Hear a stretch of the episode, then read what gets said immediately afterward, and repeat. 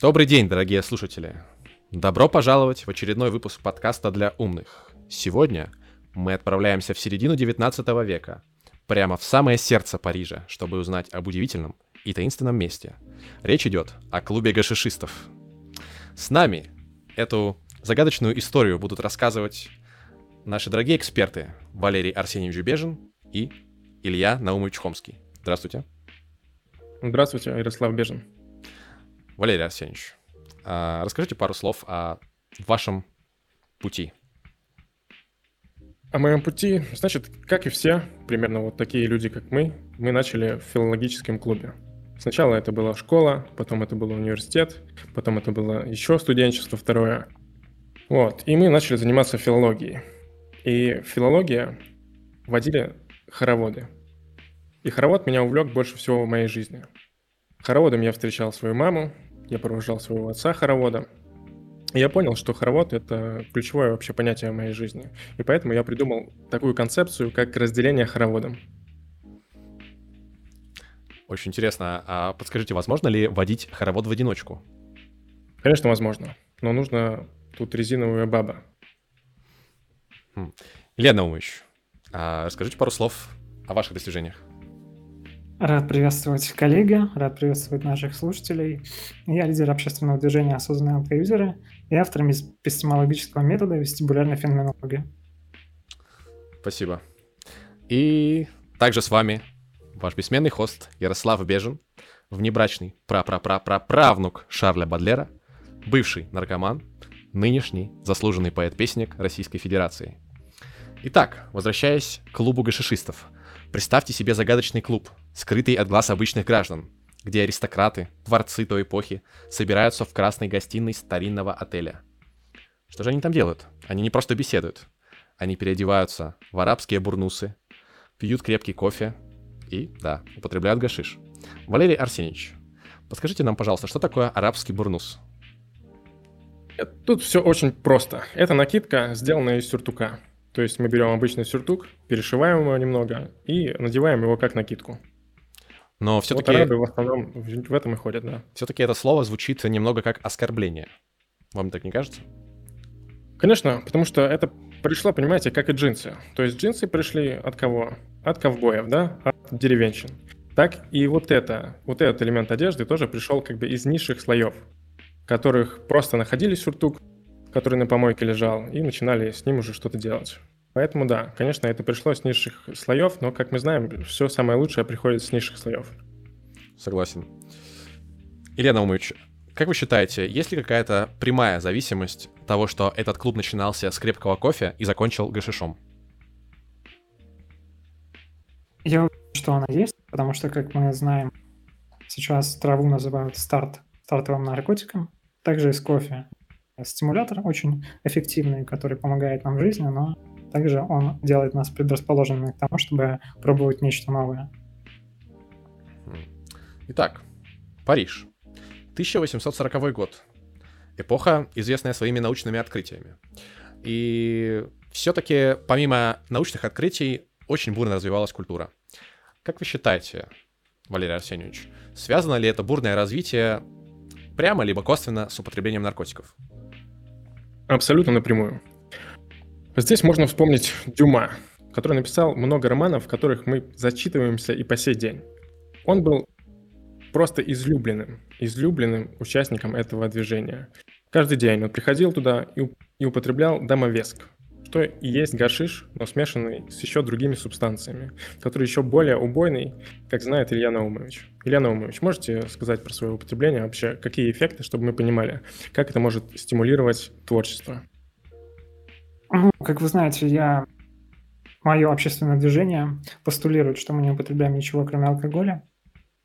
Поэтому я только знаю, что Дюма долбил очень часто разные наркотики и использовал это, чтобы стимулировать свой творческий метод. Но мы в нашем общественном движении используем только, только алкоголь, поэтому... Да, но есть же сопоставимые дозы, правильно? Любого наркотика вы как делаете? Что есть доза и именно ингредиенты алкоголя, которые делают сопоставимый эффект. Так или нет? По идее, да. Если уходить в запой примерно на два месяца, прерываться на день и потом а, выпивать где-то три бутылки водки, эффект похожие с гашишом, потому что мы измеряли на нейроэлектроэнцефалограмме э, поведение мозга у потребителей гашиша и у потребителей нашего вот этого метода алкоюзерства, и в целом там можно разглядеть очень схожие паттерны. Да, я бы, наверное, хотел обратиться к бывшему наркоману. Да, Ярослав Бежин, можете вы немного тоже вставить? Да, а, это очень интересная тема по той простой причине, что я, как пра-пра-пра-пра-правнук Шарля Бадлера, имею некоторые инсайды того, как же в данном гашишистском клубе употребляли гашиш. Очень любопытно, что наши конвенциональные способы употребления гашиша совершенно не совпадают с тем, как это делали, ну, грубо говоря, наши деды. Самым популярным способом употребления гашиша в те времена было втирание. Вы спросите, втирание куда? Возможно, в десну, возможно, это какой-то был прототип на свая. Но нет. Втирание происходило в головку полового члена. Валерий Арсеньевич, а, как вы считаете, вас бы шокировало, так, вас бы шокировал такой способ употребления наркотиков а, сегодня? Точно нет, точно нет. Я думаю, я, как и все, кто в детстве тоже садился в круг, и вместе все дрочили, да, то есть это как только какое-то половое влечение пошло, а это было года в 4-5, сразу захотелось э, подрочить в хороводе. И вот мы дрочили, водили хороводы и как бы смотрели друг на друга гениталии. То есть шока уже я давно не испытываю, и я думаю, что смотреть на друг друга гениталии, это вообще как бы очень терапевтичная такая практика, которую я всем советую и в основном э, своим клиентам. Да, аналогичного мнения придерживается психиатр Жак Жозеф Моро Тур. А, на основе работ своего коллеги из Германии, Эрнста Хекеля, он проводил эксперименты по изучению воздействия гашиша на психику. Стоит отметить, что гашиш путем употребления гашиша путем втирания его в половой член а, увеличивает эффект минимум в 3, а то и в 5 раз. Илья Наумович, э, все-таки я как бывший наркоман, я осуждаю употребление наркотиков, э, но все-таки мне кажется, у гашиша гораздо больше, более психоактивный, сильнее психоактивный потенциал, чем у алкоголя. Как вам кажется? Я думаю, это зависит от способа употребления, потому что, как вы знаете, самый распространенный способ употребления алкоголя – это оральный, да, мы все его выпиваем в разных напитках и так далее. Но с половым членом то же самое можно делать и привлекая субстанции алкогольные, потому что наше движение распространяет в виде мерчендайза смазку, с добавлением алкоголя, и там, по сути, все ваши слизистые в алкоголе, там такие приходы накрывают, что даже не снилось героином да, все-таки я бы посоветовал нашим слушателям с эм, осторожностью прислушиваться к советам Ильи Наумовича, потому что доказано, я думаю, Илья Наумович не, станет, не даст соврать, что алкоголь, он негативно влияет на интеллект. Так ли это? Определенно, определенно. Но в связи с этим возникает вопрос, как вам удалось, Илья Наумович, э, сохранить ясность сознания, многие годы участвуя в данном движении? Понимаете, мне просто очень повезло. У меня изначально был IQ 300, сейчас он снизился где-то до 150. Поэтому прежде чем входить в это движение творческое, в этот клуб, а, созданные алкоюзеры, желательно измерить IQ. И если он меньше 200, то точно не стоит пробовать ни капли алкоголя. Интересно. Илья Наумович, а вы не думаете, что вот вот-вот и вы уже не сможете посещать данный подкаст и понимать его? Я задумался над этим, поэтому я измеряю каждый день свой IQ, прохожу тесты, и как только я увижу снижение хотя бы на полбалла, естественно, я сразу завяжу и прекращу все употребление. Да. А, возвращаясь к нашему клубу гашишистов, к этому клубу обдолбанных бездельников Парижа, хотелось бы отметить, что Александр Дюма, который автор, который написал знаменитый роман «Граф Монте-Кристо», он был одним из этих вот э, снич подонков, которые как бы участвовали в клубе, но при этом все как-то делали из-под полы. То они не хотели употреблять гаш, то он не хотел употреблять гаши, что он с каким-то какой-то неохотой вот шел на вот эти психологические эксперименты. И в основном просто сидел и наблюдал, как другие обдалбываются, и писал свой роман. А, Валерий Арсеньевич, вам не кажется, что такое поведение, ну, как бы немножко ну, несправедливое и подозрительное. Абсолютно кажется. Не кажется, я убежден в этом. Я думаю, пора наказывать Дюма, если он еще жив. А я вот хотел вас спросить, а как вы думаете, Пушкин стал Дюма или это просто, просто миф? А, к сожалению, я не знаю об этом мифе. Можете рассказать в пару, в двух словах? Ну вот а, мы все знаем, да, что Пушкина позвали на дуэль. И там против него сразу семь человек. Было такое, и, это правда. И вот ему пришлось выбирать, либо оставить свою литературную карьеру в России, либо быть застреленным семи стволами. И после этого он Но... просто приехал в Англию, отказался от своей личности, стал Дюма и как бы повторил свой успех второй раз. То есть он и на русском языке был самым классным, и стал на другом языке самым классным. И вот это правда или нет? Да, ну, мне кажется, у меня немного другие данные. Конкретно у меня есть буквально цитата Пушкина, который отреагировал на вот эту, этот вызов в дуэли, да? И она звучит э, примерно так. Я, конечно, не могу ее пересказать дословно, но в общих чертах. Hey, nigga, I don't wanna have none of this shit. Что-то вроде того. И после этого он ехал в Англию. Совершенно верно. Да, согласен. Я хочу вступиться немного в защиту Пушкина и Дюма, коллеги, потому что я обладаю некоторыми иными источниками, которые показывают его жизнь перспективы. И вполне возможно, что вот эти инсинуации касательно того, что Дюма был таким не очень надежным членом этого клуба, они на самом деле только инсинуации и разные инвективы, что Дюма стал жертвой этого клеветнического измышления. Потому что, как вы знаете, а, хашишисты, гашишисты, это все восходит вот к секте Мухаммеда Расальгула, который сделал Орден Ассасинов, и после этого появилась игра Assassin's Creed, которая вдохновлена этими событиями. игра Assassin's Creed, она реконструирует исторические эпохи так же, как где-то делал Дюма. И точно так же, как сейчас видеоигровых разработчиков обвиняют в том, что они усиливают насилие в обществе, также и тогда Дюма обвиняли в этом, то, что он как бы первый человек, который сделал Assassin's Creed. Да, то есть, э, Елена вы утверждаете, что клуб гашишистов и клуб ассасинов — это один и тот же клуб? Да, это один и тот же клуб, который использовал одни и те же сугестивные техники, чтобы настроить своих членов в определенное русло увести. То есть члены... Путем втирания. Да, да. Они путем втирания заставляли людей убивать других людей, а в этом клубе они заставляли людей производить всякое дегенеративное искусство. Да, как вы знаете, Бадлер — это декадент известный.